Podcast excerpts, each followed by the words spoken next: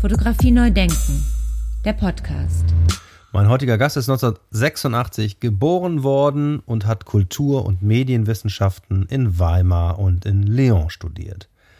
Er hat gerade seine Dissertation abgegeben und ein Forschungs Forschungsschwerpunkt von ihm stellt die medienphilosophische Auseinandersetzung mit der Zeitlichkeit technischer Medien dar.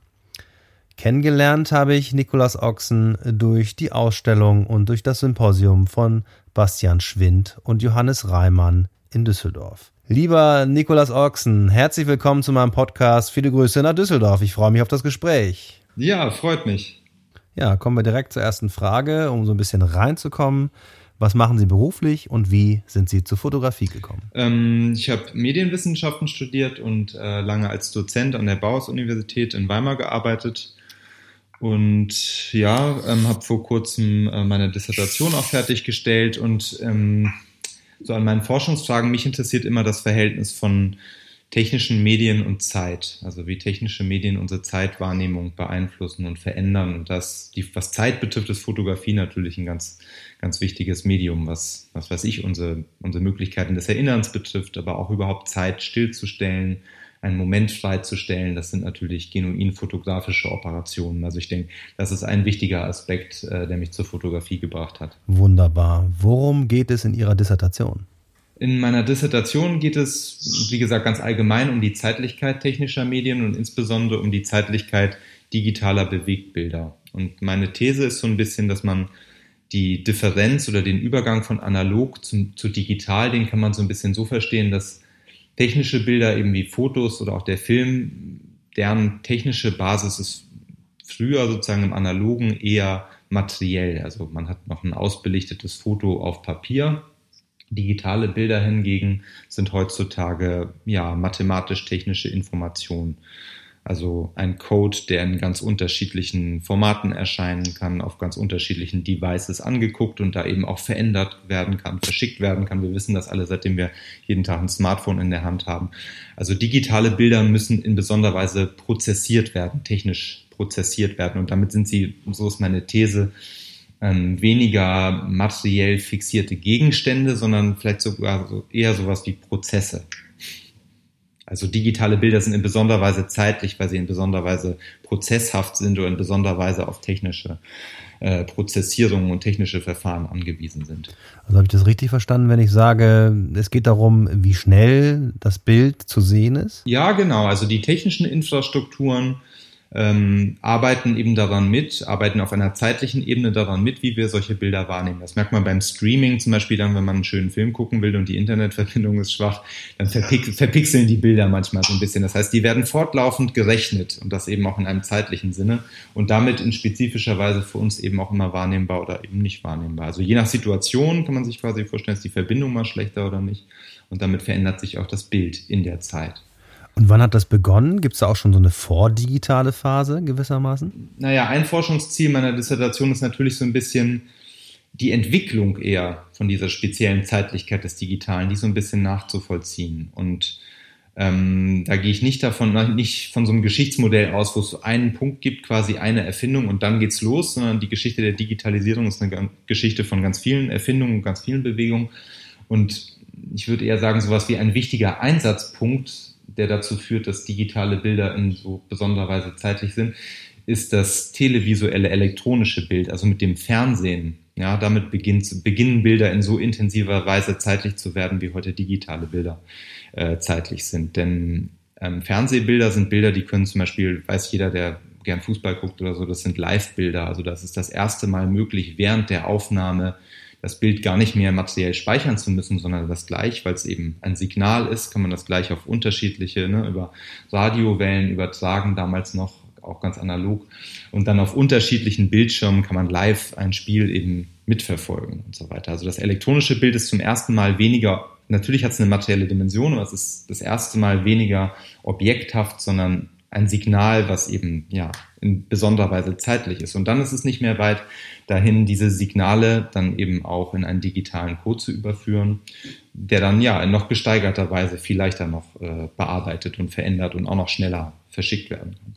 klar. Wobei das Digitale, das muss man mal dazu sagen, natürlich jetzt nicht immateriell ist, wie man das vielleicht äh, auf den ersten Blick immer denkt, aus dem Umgang mit den Apparaten. Natürlich äh, laufen da auch Glasfaserkabel und sind Formate am Werk und haben Grafikkarten ihren Anteil daran, wie Bilder erscheinen. Aber um nochmal darauf zurückzukommen, ein Einsatzpunkt dieser intensiven Zeitlichkeit des Digitalen äh, wäre schon das, das elektronische äh, Fernsehbild, ja. Also gehen wir zurück in die 50er Jahre oder wann hat das begonnen? Ja, das Interessante ist ja bei der, bei der, wenn man in die Geschichte des Fernsehens blickt, dass am Anfang sind äh, Fernsehbilder hauptsächlich live. Da muss man die sozusagen abfilmen oder man braucht das, das Medium Film, man muss die fotochemisch speichern, weil die haben bis in den 60er Jahren dann irgendwann mal Video äh, erfunden wird, oder in den 50ern geht es schon los nach dem Zweiten Weltkrieg, äh, Video ist sozusagen das technisch spezifische Gedächtnis des Fernsehens und damit auch erstmal, erst damit ist das Fernsehen erstmals in der Lage, überhaupt eine Sendung aufzuzeichnen und irgendwie auch wieder einzuspielen. Also Fernsehen ist in seiner Anfangsphase nur live. Und wenn wir gerade beim Live sind, an der Popularität von Live-Formaten, also etwas live zu streamen, ne? meinetwegen während einer Demo oder einem Ereignis sein Handy hochzuhalten ne? und das über Apps wie Periscope oder was weiß ich, Facebook und so haben das ja auch schon integriert. Ähm, äh, live gehen zu können. Ja, das, das zeigt nochmal, dass es da durchaus Korrespondenzen gibt, jetzt nicht unbedingt auf einer technischen Ebene, aber auf einer kulturellen und bildpraktischen Ebene zwischen eben diesen elektronischen Bildern des Fernsehens und den digitalen Bildern unserer heutigen Smartphone-Kultur. Ja, absolut. Ne? Bei Instagram kann man auch äh, direkt live gehen und das hat ja auch was Faszinierendes, dass man gleichzeitig mit anderen Menschen äh, etwas teilt. Und das verstärkt sich so bildpraktisch natürlich nochmal. Wenn man ein Handy in der Hand hat, dann sieht man quasi immer, was passiert und man sieht gleichzeitig auf dem, ja, man hält so einen Rahmen drüber. Wie soll man diese Erfahrung beschreiben? Man sieht gleichzeitig auch auf dem Display, wie das, was da passiert, passiert. Also es wird irgendwie so in gewisser Weise verdoppelt visuell. Ja, man, man ist wirklich auch nochmal anders dabei, indem man seinen seinen Arm ausstreckt und einfach nur so draufhält, wie, man immer sagt. Und damit wird man auch sensibilisiert für, ja, was weiß ich, die Schwankungen einer Situation, wie sich eine Situation entwickelt, so das, was früher ein Fernsehregisseur hatte, wenn er ein Fußballspiel aufnehmen will und da im Übertragungswagen sitzt und die Bilder von Kamera 1 oder 2 auswählen muss, das hat man heute alltäglich, wenn man überlegt, wo halte ich denn jetzt drauf, ja, was ist jetzt wichtig an dem Ereignis. Sehr spannend. Das heißt, Sie haben auch diese Momente, genau diese Momente in den Blick genommen, wenn die Leute live gegangen sind. Genau, und das auch in teilweise wirklich existenziellen, äh, lebensbedrohlichen Situationen, die wir manchmal auch gar nicht so nachvollziehen können in unseren wohl situierten, guten Verhältnissen. Also in meiner Dissertation beschäftige ich mich in einer Analyse auch äh, mit der Dokumentation von Fluchterfahrungen, also Geflüchtete, die mit dem Smartphone ihre ihre Erfahrungen aufnehmen und da eben draufhalten, wenn sie in den Schlauchbooten im Mittelmeer sitzen und so weiter. Also da gibt es eine Fernsehdokumentation, mit der ich mich da auseinandersetze, die solches Bildmaterial verwendet. An aktuellen politischen Bewegungen wie Black Lives Matter und so weiter sieht man ja, ähm, was weiß ich, die äh, Ermordung, muss man ja fast sagen, weiß nicht, ob das jetzt korrekt ist, von dem Philando Castile oder viel von der Polizeigewalt äh, gegen Afroamerikaner. Da spielen ja auch Live-Videos eine große Rolle. Also die Freundin, die vom Fahrersitz aus äh, ähm, dokumentiert, wie ihr Mann da stirbt und das geht dann viral, das geht dann online und das löst dann eben diese Proteste und so weiter erst auf. Da gibt's natürlich auch Parallelen wieder zu dem Rodney King-Video, was für Leute, die sich mit Videokultur auseinandersetzen, vielleicht äh, wichtig ist, wo es in den 80er Jahren schon mal den Fall gab, dass ein Anwohner mit der VHS-Kamera in der Hand damals Polizeigewalt gegen Afro äh, Menschen ähm, dokumentiert hat. Also das Ganze hat, hat nicht nur eine technische, sondern natürlich auch eine hochgradig politische und soziale Dimension. Was ich immer als, als gut bewerte, oder wie, wie schätzen Sie das ein? Ja, es kommt darauf an, weil es ist natürlich etwas zu dokumentieren und sein Handy hochhalten zu können und, und Dinge aufzeichnen zu können, das ist natürlich immer auch eine Form von Gegenmacht. Ähm, auch auch eine, eine Macht gegen die gegen die Überwachung oder gegen die Aufzeichnung, die ja auch von, von Polizei und äh, staatlichen Behörden eingesetzt wird, um Leute zu kontrollieren. Ähm, auf der anderen Seite hat es natürlich auch eine Ästhetik der Authentizität, des Dabeiseins und natürlich ist es manchmal schwierig, die auch manchmal effektheischerisch sein kann oder zwangsläufig, ohne dass die Leute, die das aufgenommen haben, natürlich, ohne dass die das intendiert haben, wirkt es einfach manchmal so. Also es gibt auch so einen gewissen Trend vielleicht und eine gewisse Sucht nach so Authentizität und nach diesem Dabeisein und so weiter. Obwohl es ja auch manchmal nicht schlecht ist, sich mit mehr Zeit, sage ich mal, auf den zweiten Blick äh, äh, Dinge nochmal genauer anzuschauen. Ja, Wahrheit ist ein großes Wort. Das wird auch schwieriger mit diesem dokumentarischen Charakter und dieser Authentizität, die da suggeriert wird, damit auch umzugehen. Fotografie neu denken. Was ist das eigentlich genau? Also Stichwort Smartphone. Was ist das eigentlich genau, was da den Alltag für uns verändert hat und wie gehen wir damit um? Unser Leben wird bild, bildintensiver, könnte man vielleicht sagen. Also wir haben viel mehr mit Bildern zu tun, wir machen viel mehr Bilder. Einmal viel mehr Bilder von uns, aber wir machen auch viel mehr Bilder von, von unserer Familie. Wir machen die in, in Situationen, in denen wir sonst keine Kamera zur Hand gehabt hätten. Wir gucken uns die auch weniger an. Wir ordnen die vielleicht auch wieder. Ne? Wir haben kein chronologisches, also kein lineares Fotoalbum mehr, wo wir so drei Fotos aus unserer Babyzeit und vier aus unserer Jugendzeit haben und unser Leben so durchblättern können, sondern es ist unsere Bildsammlung die sind ein bisschen diffuser und unordentlicher auch geworden. Also wir haben auf unserem Smartphone einen riesen Pulk an Bildern gespeichert, die wir vielleicht manchmal gar nicht angucken oder durch die wir nochmal durchscrollen oder die dann also künstliche Intelligenzen, Algorithmen für uns ordnen müssen. Ne? Man lässt sich dann Jahresrückblick erstellen, dem Smartphone sei Dank oder Facebook sei Dank. Lässt, kann man sich dann eine Timeline machen, ne? auch wieder ein Hinweis auf Zeit. Also das, unser Leben wird fotografischer vielleicht, bildintensiver und unser Leben wird damit auch zeitintensiver, weil ähm, ja, man reagiert schneller auf diese Bilder. Diese Bilder sind oft auch Hinweis auf einen aktuellen Status. Ich bin gerade hier, ich mache gerade das und so weiter. Und ja, ich habe auch so und so lange vielleicht nicht geantwortet oder manchen Leuten denkt man auf, denkt man auf Telegram, mein Gott, machen die die ganze Zeit nur Urlaub. und was mache ich eigentlich die ganze Zeit? Aber ja, die posten halt die Bilder aus ihrem Urlaub und ja, genau. Also bild- und zeitintensiver wird unsere Existenz, unsere menschliche auf jeden Fall dadurch, dass wir die ganze Zeit Apparate in der Hand haben und ja auch mit diesen Apparaten die ganze Zeit das Internet äh, zur Verfügung haben und das Internet in unserem Leben haben. Und was mir auch noch wichtig wäre, äh, darauf immer hinzuweisen, unser Leben wird dadurch natürlich auch ein bisschen, ja, vielleicht kommerzialisierter, weil das ist ja auch ein Aspekt, der ist auch nicht ganz zu leugnen. Diese Plattformen sind ja nicht nur dafür da, damit man schöne Bilder aus seinem Privatleben schießt, sondern auch sein Privatleben in gewisser Weise auch inszeniert und man kriegt dann natürlich auch Vorschläge und Hinweise darauf. Es ist ja eine Werbeplattform. Es geht darum, auch Trends auszuwerten und auch Hinweise darauf zu bekommen, was man sich noch so Schönes für sein schönes Leben alles kaufen könnte. Ja, also ich sehe soziale Medien durchaus auch stark als irgendwie ja, Plattform des Konsums, des Bildkonsums, aber auch des ökonomischen Konsums.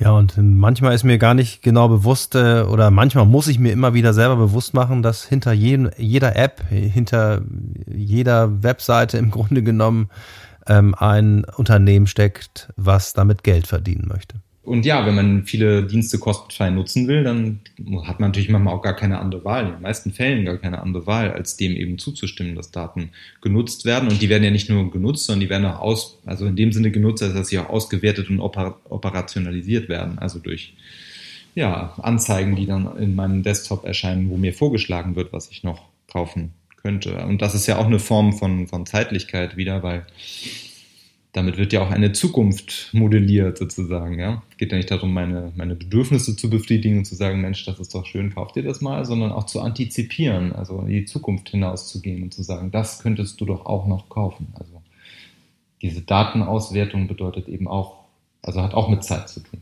Ja, jetzt, das ist fast eine philosophische Frage. Wie wird es denn dann weitergehen? Also haben Sie auch darüber nachgedacht?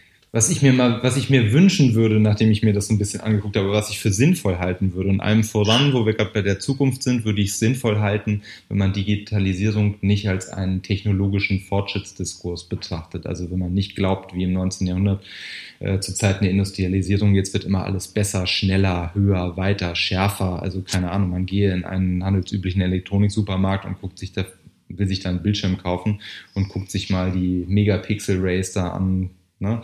was es da alles an neuer HD-Technologie gibt und dass das noch schärfer und noch überwältigender und noch besser alles sein muss. Also ja, oder man guckt jetzt eben zur Wahl in ein aktuelles Parteiprogramm, dann macht Digitalisierung auch alles besser und schneller und alles muss angeschlossen werden und so weiter. Und ich würde mir wünschen, dass man das manchmal ein bisschen differenzierter sieht. Also, dass man sieht, dass man einsieht, dass das Digitale natürlich wichtig ist und unsere Gesellschaft entscheidend prägt und aber dass es auch eine Vermischung gibt von, von digitalen und analogen Lebenswelten. Und, und was weiß ich, ist auch nach wie vor sinnvoll und wichtig ist, Dinge auch auf Papier zu regeln oder in anderen, in anderen Medien stattzufinden. Also nicht so ein, nicht so ein Fortschrittsdenken, was so in radikalen Brüchen einhergeht, nach dem Motto, jetzt gibt's die Digitalisierung, jetzt sind alle alten Medien tot in meiner Arbeit versuche ich ja gerade zu zeigen, dass es nicht nur einfach zack, bumm, die Digitalisierung gibt, sondern dass die eine Vorgeschichte hat, die beispielsweise ganz viel mit dem Fernsehen zu tun hat, ne, obwohl man das vielleicht auf den ersten Blick gar nicht denkt. Also ein differenzierterer Blick auf diese Fortschrittsgeschichten der Digitalisierung, das wäre, glaube ich, schon mal gut. Und dann natürlich auch daraus resultierend ein bisschen vernünftigerer oder reflektierterer Umgang mit diesen digitalen Medien. Das wäre sicherlich gut. Aber das nur als so ein technisch, Technikfortschritts äh, Diskurs zu verkaufen, das ist, glaube ich, äh, daraus entsteht keine Zukunft der Digitalisierung.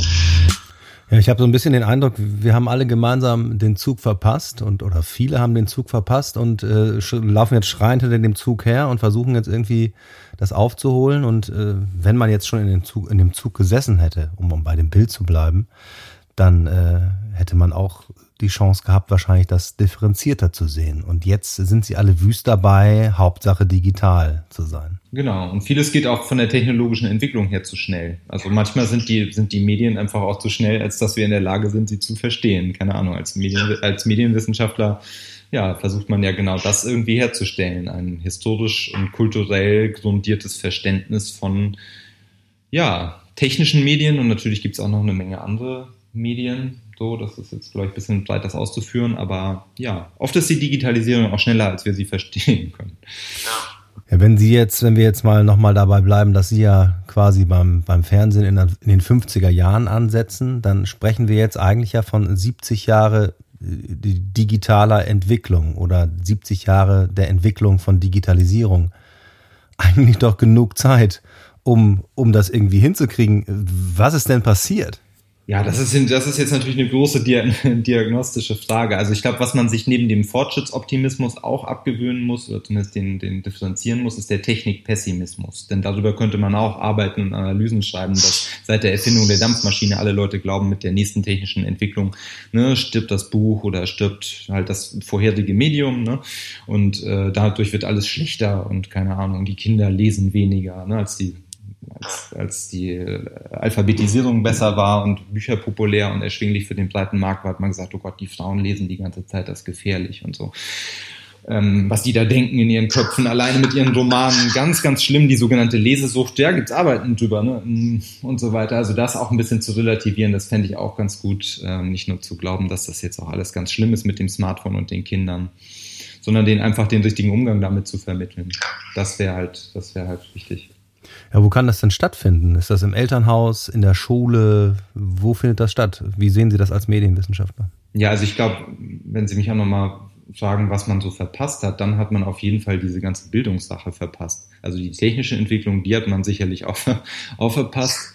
Äh, Stichwort Faxgerät ist ja jetzt auch witzig, dass das arme Faxgerät trifft, aber ne, nach Corona sehen wir ja nochmal, wo da das Glasfaser an den entscheidenden Stellen fehlt. Klar, das hat man verpennt, aber man hat auch verschlafen, sich ja im pädagogischen Bereich mit Medien äh, auseinanderzusetzen. Das gibt es ja auch. Also nichts gegen alle Lehrerinnen da draußen und Lehrer, aber es gibt ja durchaus auch medienpädagogische Antworten, äh, Angebote und da gibt man sich ja auch Mühe, aber lange Zeit wurde die, davon hat auch die Medienwissenschaft hat damit auch ihre Probleme gehabt, lange Zeit wurde die Beschäftigung mit technischen Medien eben als etwas nicht unbedingt so diskussionswürdiges, äh, ja, wurde dafür nicht gehalten. Also keine Ahnung, man dachte, das ist halt was, was man halt so macht. Man nimmt halt ein Smartphone und dann, dann weiß man wie das geht. Oder meine Generation, ich bin jetzt 35, ich habe mir das auch alles irgendwie selber am Computer beigebracht und bringe es heute meinen Eltern auch irgendwie so Learning by Doing mäßig bei. Ja, aber dass man das in der Schule lernt und dass es wirklich pädagogische Angebote gibt,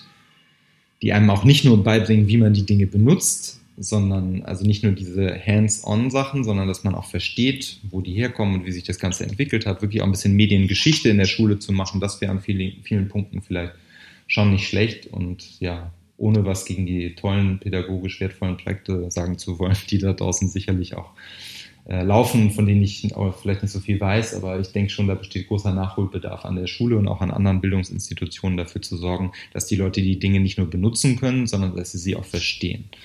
Also das Neuland Internet ist einfach mal zu schnell gekommen dann doch und ist einfach verschlafen worden. Ja, ich glaube, das ist verschlafen worden und ich glaube, das hängt auch mit einem, ja, mit einem spezifischen Technikpessimismus zusammen.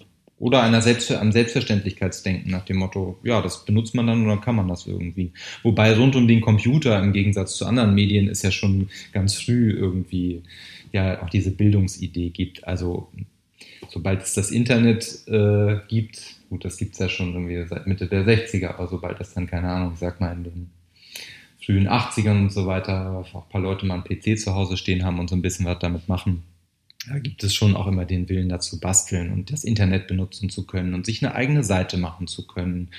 Und das ist viel Do-it-yourself und viel Selbstbildung und ja, das, das, also in den frühen Diskursen um das Internet gibt es viel von diesem Aufbruchs und diesem Fortschrittsgeist, auch in dem Sinne von, das ist ein Raum, da kann sich jetzt jeder äußern, da gibt es keine Fernsehredaktion und keine Zeitungsredaktion mehr, wo ich irgendwas hinschreiben muss und die das entsprechend irgendwie einordnen, sondern da kann ich mir selber meinen Blog, meine Seite und so weiter machen.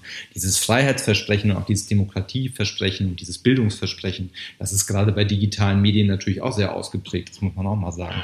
Und ich daran, finde daran schade, dass das Internet heute hauptsächlich eine Marketingplattform und eigentlich eine ökonomische Sache geworden ist. Und wir, gut, das ist das eine, dass das heute so ist. Aber ich finde es auch schade, dass viele Leute auch bereit sind, das eben nur noch so zu nutzen. Also, dass es einfach so eine riesige Shopping Mall geworden ist, auch auf unseren Handys, um sich das alltäglich anzugucken. Und ich weiß nicht, ich freue mich immer über die Leute und Plattformen und Beiträge und Dinge, wo noch ein bisschen was anderes passiert. Also, wo, ja, beispielsweise Raum ist, äh, Accounts, die ja, die, tolle Fotos machen oder Alltagsbeobachtungen sammeln, schreiben, die wirklich wieder diesen ganzen kreativen und freiheitlichen Aspekt des Internets auch stark machen. dann haben wir wieder eine Parallele zum Fernsehen auch, was Sie ja auch dann beleuchtet haben. Also es ging dann ja ganz schnell um den Konsum. Genau. Deshalb sind die Eigenschaften eines Mediums das eine natürlich hängen die auch viel von den Leuten ab, die sie benutzen, aber auch viel hängt auch von den ökonomischen Interessen und auch von dem jeweiligen gesellschaftlichen System ab, in dem die natürlich drin sind. Und dass man, ja, sag ich mal, diese Kapitalisierung des Internets und äh, von technischen Medien, dass man das so bereitwillig akzeptiert und auch teilweise politisch so forciert, indem man sagt, Digitalisierung ist auch, ein, ist auch eine Wirtschaftssache, ist auch ein Fortschrittsdiskurs in dem Sinne. Das ist irgendwie problematisch. Also es gibt noch mehr Dinge als jetzt irgendwie ja, ökonomische Interessen den Medien folgen sollten oder folgen müssen. Wenn Sie einen Wunsch frei hätten, was müsste sich dann ändern, damit das wieder gerade gebogen wird? Ja, das ist natürlich auch eine große politische Frage. Dazu das würde ich jetzt mal ein bisschen ausklammern. Ich würde sagen, durch den, also der konkrete Umgang mit digitalen Medien, der könnte uns schon dazu führen, dass wir ein bisschen neugieriger und ein bisschen aktiver werden. Also dieses bloße Draufhalten mit dem Smartphone, das mag irgendwie auf den ersten Blick neugierig und schaulustig und auch ein bisschen konsumistisch sein, ja. Und auch ein Selfie zu machen, ist vielleicht jetzt nicht das Allertollste. Aber es steigert auch den Blick für die kleinen und alltäglichen Dinge und auch die Blicke im, auf, wenn man bei Demos oder so, da das aufnimmt und, und dokumentiert, auch den Blick für, für Ungerechtigkeiten und so weiter. Also diese, diese Möglichkeiten, die gibt es schon noch. Also so eine, so eine ästhetische und politische Sensibilisierung für Dinge durch die Möglichkeit, Sachen fotografieren, filmen und aufzeichnen zu können mit dem Smartphone in der Hand oder mit anderen Medien. Ähm, das ist, glaube ich, schon eine gute Sache und eine wünschens, wünschenswerte Sache auf jeden Fall. Und was man machen muss, ja, man muss sich auch darauf einlassen, man muss vielleicht ein bisschen kreativer werden, auch ein bisschen unkonventioneller werden, vielleicht auch ein bisschen was von der Verrücktheit und dem Aufbruchsgeist irgendwie rehabilitieren, den es in, in, den 60er, 70er Jahren, als das Internet entstanden ist, den es da schon auch gab. Also da haben die Leute mit total verrückten Ideen an diesen, sind die an diese technischen Entwicklungen rangegangen. Sowas wäre auch interessant, also Technik auch, auch kreativer zu begreifen und die nicht immer so funktional zu sehen. Ja, und sich auch darauf einzustellen, dass das ist, glaube ich, ganz wichtig und das ist auch eine ganz große Herausforderung, dass im Zuge der Digitalisierung und das große Stichwort sind ja immer Algorithmen und das zweite noch größere Stichwort immer künstliche Intelligenz. Aber ja, darauf muss man sich auch einlassen und damit abfinden, dass äh, das menschliche Subjekt und die menschliche Subjektivität und Intentionen, dass das nicht mehr zentral äh, alleine auf dieser Welt ist, sondern was weiß ich, unser Fühlen, Denken und Handeln mitbestimmt wird von künstlichen Intelligenzen. Ist das dann noch Fotografie oder müssen wir das anders nennen, so wie das ja auch schon Michael Reisch und äh, die Kollegen aus dem Taxa-Projekt es gefordert haben? Müssen wir das anders nennen? Ich glaube, man muss da, das wollen Wissenschaftler immer gern, das ist ja auch sinnvoll, das zu machen. Man müsste erstmal unterscheiden. Also auf einer technischen Ebene ist digitale Fotografie natürlich auch was anderes als analoge Fotografie. Wobei natürlich nicht etwas, nicht etwas total anderes, weil die Apparate zum Beispiel sehen ja immer noch relativ ähnlich aus.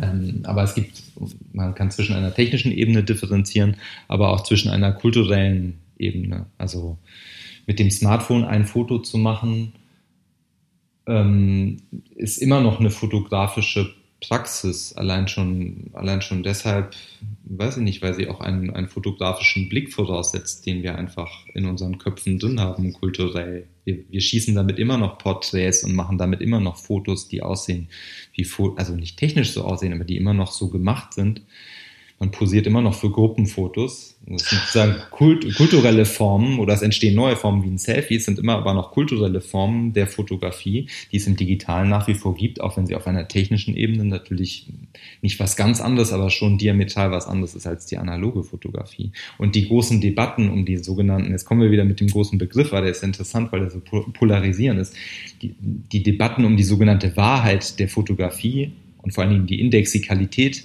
der Fotografie, die kommen ja dann auf, das ist auch ganz oft bei Medienumbrüchen so, die kommen ja dann auf, wenn das Digitale, diese ursprüngliche Indexikalität, also die photochemische, ne, Licht fällt auf eine, Oberf auf eine materielle Oberfläche, und schreibt sich da ein und die ganzen Metaphern, die man dazu hat.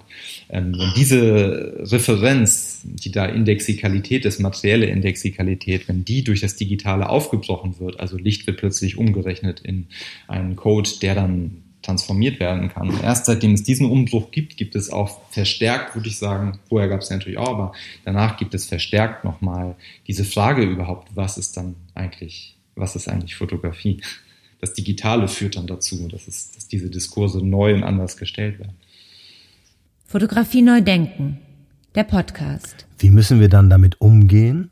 Dass das Analoge zu neuen Fragen, dass das Digitale zu neuen Fragen an die analoge Fotografie treibt. Das ist ein gutes Beispiel dafür, ja, das nicht, was ich vorhin sagte, dass man es nicht als Fortschrittsgeschichte sieht, die Digitalisierung, sondern dass die erstmal auch ganz viele Rückfragen zulässt. Also es gibt immer diese Diskurse des Post. Überall hängt man so Post dran. Man kann auch sagen Postfotografie. Und das heißt in dem Falle nicht, die Fotografie ist jetzt vorbei. Also nach so einem Fortschrittsdiskurs, nach dem Motto, Bums, jetzt ist das Digitale da, jetzt gibt es keine analoge Fotografie mehr. Oder man kann sich so oh, retro, heimelig zurückziehen und sagen, nee, ich mache jetzt nur analog, weil es digital ist, ja, ist ganz schlimm. Gibt es ja auch sicherlich solche Romantiker in meinen Augen, wenn ich das mal so wertenpolemisch sagen darf das ist nicht das, das ist nicht das Ding. Also die Vorsilbe Post, im Falle jetzt von Postfotografie, heißt in meinen Augen oder in meinem Verständnis, dass man sich, das ist ein Perspektivwechsel. Also vom Digitalen ausgehend stellt man sich jetzt andere Fragen über die analoge Fotografie und sieht daran vielleicht auch Aspekte, die irgendwie super interessant sind. Keine Ahnung. Mich persönlich machen wir ein bisschen Name-Dropping, interessieren auch immer stark die Arbeiten für Peter, von Peter Geimer mit seinen Bilder aus Versehen der jetzt nicht nur vom Digitalen ausgehend, aber ich denke, das ist für ihn auch ein wichtiger Anknüpfungspunkt, diese Indexikalitätsdebatte, ähm, der sich dann plötzlich stark der materiellen Dimension von Fotografie zuwendet und auch den Störungen äh, und Instabilitäten von fotografischen Prozessen äh, zuwendet und sich plötzlich fragt, mein Gott, wir schauen uns immer nur die gelungenen Bilder an, was ist eigentlich mit den Bildern, die immer misslingen? Und, und, und was sagen die uns wiederum über das nichtmenschliche Potenzial der Fotografie und die nichtmenschlichen Akteure, sage ich jetzt mal, der Fotografie, also alle Fotoemulsionen, alle technischen Verfahren, die überhaupt natürlich in Verbindung mit Menschen und mit menschlichen Intentionen, aber die überhaupt erst dazu führen, dass es nachher, äh, dass es nachher ein richtiges, gutes, was auch immer das heißen mag, fotografisches Bild gibt. Also interessant für mich oder herausfordernd und wichtig, dass man sich gerade vor dem Hintergrund der Digitalisierung wieder mit der Materialität und auch mit der Störungshaftigkeit von Fotografie beschäftigt, analoger wie dann eben digitaler. Also das Interessante sind die Rückfragen aus meiner Sicht. Peter Galmer, schönes, schönes Beispiel, ähm, Bilder aus Versehen, denn die Technik des Smartphones ist ja schon so weit gereicht, dass man ja gewissermaßen algorithmisch gesehen überhaupt gar kein schlechtes Bild mehr machen kann.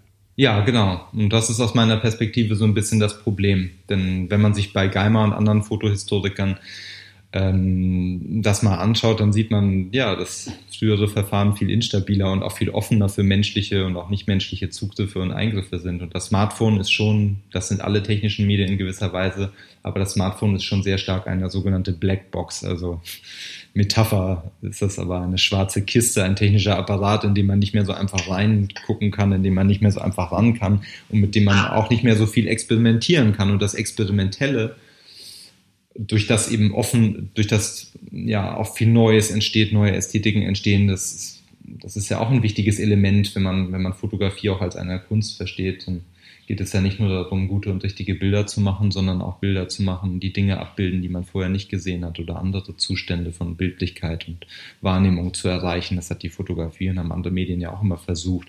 Und das ist schon schade, dass das durch so eine normierte und formalisierte Filterästhetik irgendwie verstellt wird. Und keine Ahnung, meiner Ansicht nach hängt das nicht ausschließlich, aber auch damit zusammen, dass es eben darum geht, Bilder gut konsumierbar zu machen. Und deshalb hat man einen vorprogrammierten Filter, den legt man über sein Bild drauf und dann sieht das ein bisschen besonders aus, wenn man das bei Telegram, äh, wenn man das bei, bei Instagram irgendwie postet. Ja, anstatt dass, dass dieses technische Medium einem den Raum gibt, ein bisschen selber rum zu experimentieren. Also bin mir sicher, dass es da draußen Leute gibt, die es auch schaffen, das die äh, Smartphones zu sabotieren, hoffe ich zumindest, ne? um damit da was Neues rauskommt aus den, aus den kleinen Kisten. Aber die Möglichkeiten sind schon wesentlich beschränkter, denke ich mal, als es mit analogen Verfahren noch, noch möglich war. Erlaube ich mir jetzt mal sozusagen, ohne Fotohistoriker zu sein. Ja, man will ja auch, da, da kommt jetzt wieder der Zeitaspekt dazu. Man will ja auch ganz schnell äh, ein Bild machen und da nicht lange dran rumfummeln, sondern man will auf den roten Knopf drücken, drücken und am besten dann ist es auch schon verschickt und man hat es irgendwo mit jemandem geteilt. Ja, genau. Und das ist natürlich irgendwie interessant und gut und auch kreativ, weil das natürlich zu einer spontanen und, und, und einfacheren äh, Bildproduktion irgendwie anregt. Manchmal ist es aber auch schade. Wie gesagt, ich bin fern davon, Nostalgiker oder Romantiker zu sein, aber manchmal finde ich es schon schade, dass man dann sich weniger Zeit nimmt, sich auch mal genau anzugucken, was auf so einem Bild überhaupt drauf ist. Oder sich allein die Zeit nimmt, mal durch einen Sucher zu gucken. Das macht man bei Smartphones, gibt es ja nicht. Da macht man, guckt man nicht mehr durch einen Sucher. Und das ist ja auch ein Moment der Fokussierung und der Aufmerksamkeit und der Stillstellung, durch einen Sucher zu gucken. Ich merke das immer, wenn ich eine richtige Digitalkamera in der Hand habe und überlege, hm, gucke ich das jetzt hinten auf dem Display an und mache so das Foto oder gucke ich durch den Sucher? Also das ist schon schön, dieses Moment der Moment der Aufmerksamkeitsfokussierung wirklich im, im, im technischen, aber auch im wahrnehmungsmäßigen Sinne. Wenn man das nicht mehr hat, ist schon schlecht. Aber das müsste man ja dann der jüngeren Generation auch mit an die Hand geben eigentlich, ne? Weil ähm, es ist ja durchaus möglich, auch das Smartphone so zu benutzen, dass man ein Bild anvisiert, dass man da reinzoomt, dass man irgendwie auch die Perspektive wechselt und so weiter. Und all diese Dinge kann man ja einstellen. Ja, genau aber halt dann so im pädagogischen Sinne alle Bildformen zu haben, auch die historischen. Also auch, keine Ahnung, mit einer Kamera obscura mal ein Bild zu machen, auch mal ein Fotogramm ja. zu machen und mal zu sehen, was heißt das überhaupt, Lichtempfindlichkeit. Und das ist ja auch irgendwie magisch, wenn sich da plötzlich irgendwas, wenn da plötzlich irgendwas erscheint. Das war für die Anfänge der Fotografie ja auch schon magisch ja, einfach mit unterschiedlichen Dingen rum zu experimentieren und nicht immer nur zu denken, man muss jetzt lernen, mit dem Digitalen umzugehen. Nein, man muss auch alles das verstehen oder zumindest auf dem Zettel haben, was irgendwie das, was es davor auch noch gab. Als kleine Anekdote, ich hatte ein ganz prägendes Erlebnis in meiner Zeit als Dozent in Weimar, ähm, habe ich Filmgeschichte unterrichtet und im Zuge dessen sind wir in der Bibliothek auch in so ein Filmarchiv gegangen und äh, da hat die Bibliothekarin dann so einen Dia-Kasten rausgeholt, weil in, in, dem Nachlass von einem Filmfreak, den die da haben, äh, der hatte ganz viel Dias gesammelt und holte dann so ein kleines Dia raus, hielt das den Studierenden hin und sagte, was ist das eigentlich? Und dann habe ich hinten still gedacht, oh Gott, jetzt übertreibt sie, natürlich wissen die, was das ist und so. Und die wussten, wussten nicht, dass das Dias sind. Die mussten erstmal raten. Die, die waren schon klar, dass das irgendwie Bilder sind und so, aber das Dia, das war denen irgendwie nicht mehr vertraut. Und das fand ich schon, fand ich schon eigenartig. Und ich meine das nicht so großväterlich nach dem Motto, die Jugend von heute weiß nicht mehr, was Dias sind, sondern es ist einfach schade, dass, dass, dass das so ein bisschen verloren geht, das, ja, das Verständnis dieser Geschichte, die solche technischen Medien haben. Ja, Franziska Kunze berichtete ja auch im Podcast Nummer 14 davon, dass sie einmal in Leicester als Dozentin gearbeitet hat und unterrichtet hat und dann den Studierenden einfach mal einen Fotoabzug hingelegt hat. Und dann hat sie gefragt, was ist denn das? Und dann haben die geantwortet, ja, das ist ein Foto. Und dann hat sie gesagt, nee, fass das doch mal an. Was ist denn das? Und dann haben die alle gesagt, das ist ein Ausdruck. Das heißt also, die analoge Fotografie und der Abzug von einem Negativ könnte als Medium, wenn man es nicht immer wieder äh, thematisiert, verloren gehen. Und, und natürlich mag es so aus, unseren, aus, unseren, aus unserem Gebrauch und unserer Wahrnehmung fällt sowas heraus. Ne, die Dinge, die verloren gehen, aber die wirken ja nach. Und um diese Nachwirkungen zu verstehen, muss man halt irgendwie ein bisschen zurückgucken oder zumindest den, also die Hybridität dessen halt sehen. Also sich fragen, warum sind digitale Bilder mit dem Fernsehen verbunden?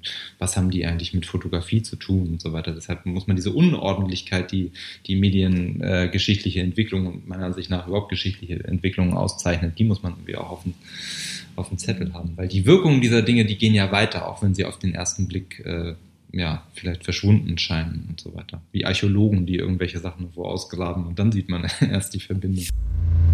Fotografie neu denken. Der Podcast. Ja, wie in den Sammlungen, ne? Schubladenweise, Schubladen sind voll mit analoger Fotografie. Und wo ich aber schon sagen würde, wo die Digitalisierung dieses Vergessen vielleicht stärker macht, hängt damit zusammen, dass sie einfach eine andere Verfügbarkeit herstellt. Also das, was es nicht im Internet zu recherchieren gibt, das fällt einfach raus. Das ist einfach zu, zu umständlich, da nochmal in die Bibliothek zu gehen. Also das ist auch, auch eine Erfahrung aus meiner, aus meiner Dozentenzeit, dass die Leute halt lieber bequem vom Schreibtisch aus, aus recherchieren, als sich wirklich ein Archiv anzugucken mit, mit, was weiß ich, historischen Aufnahmen oder oder historischen Texten oder das manchmal umso lieber natürlich auch machen, weil sie keine Lust haben, immer nur auf ihrem Rechner zu forschen und so. Aber ich würde vielleicht mal pointiert sagen, dass die Digitalisierung auch deshalb an einigen Stellen für Vergessen sorgt, weil die Dinge, die, die im Internet nicht verfügbar sind, die sind einfach schwerer zu besorgen und damit nicht so, nicht so interessant.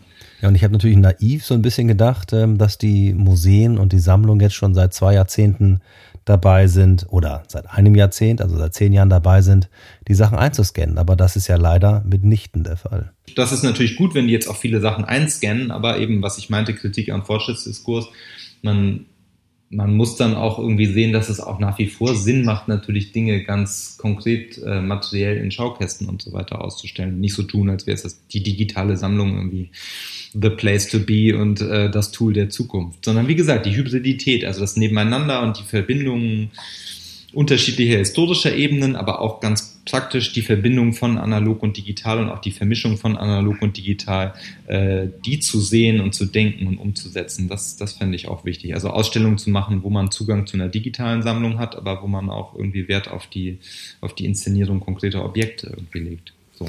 Ja, sehr schön. Ähm, Stefan Gronert hat ja auch immer wieder in seinen, in den Podcasts mit mir äh, das Original hochgehalten, die Originalität eines Kunstwerkes. Also das Original auf der anderen Seite, einen Seite, was wir dann sozusagen äh, zeigen, und auf der anderen Seite das NFT. Findet das NFT, apropos äh, Stichwort NFT, auch äh, das NFT schon äh, Platz in Ihren Überlegungen? Das ist noch zu frisch. Also ich habe mich so ein bisschen belesen, worum es da genau geht und finde es auch interessant weil es dann natürlich darum geht, sowas wie ja auch eine Singularität oder eine Nachverfolgbarkeit und eine Differenz ganz allgemein herzustellen im Zeitalter, ne, wo Bilder auch so stark zirkulieren und sich verändern. Und die Frage ist, wem gehört das jetzt eigentlich? Ähm, aber das ist jetzt kein Thema, mit dem ich, mit dem ich mich tiefer beschäftigt habe und worüber ich jetzt irgendwie konkreter was sagen könnte. Okay, wir, wir sind gespannt, äh, wann und wie Sie dann auch über das NFT nachdenken werden. Lieber Ochsen, hat auf jeden Fall großen Spaß gemacht, mit Ihnen zu sprechen und es waren viele, viele tolle Gedanken dabei. Vielen herzlichen Dank und viele Grüße nach Düsseldorf. Ja, vielen Dank, hat mich auch sehr gefreut. Fotografie neu denken, der Podcast. Staffel 3. Ja, es gibt noch nicht viel von Nikolas Ochsen im Netz zu sehen und zu lesen, da er keine eigene Website hat. Es gibt äh, ein bisschen was am, beim Transkriptverlag oder auch von der Bauhaus-Universität in Weimar. All diese Informationen habe ich für euch und für Sie in den sogenannten Show Notes zu dieser Episode zusammengefasst. Hat mich auf jeden Fall gefreut, mit Nikolas Ochsen zu sprechen und ich glaube, wenn er mit seiner Dissertation durch ist, werden wir wieder von ihm hören. Da bin ich mir sicher. Alles Gute für Sie und für euch da draußen. Gesund bleiben und bis zum nächsten Mal. Ciao, ciao. Fotografie neu denken. Der Podcast. Staffel 3. Eine Produktion von Studio Andy Scholz 2021.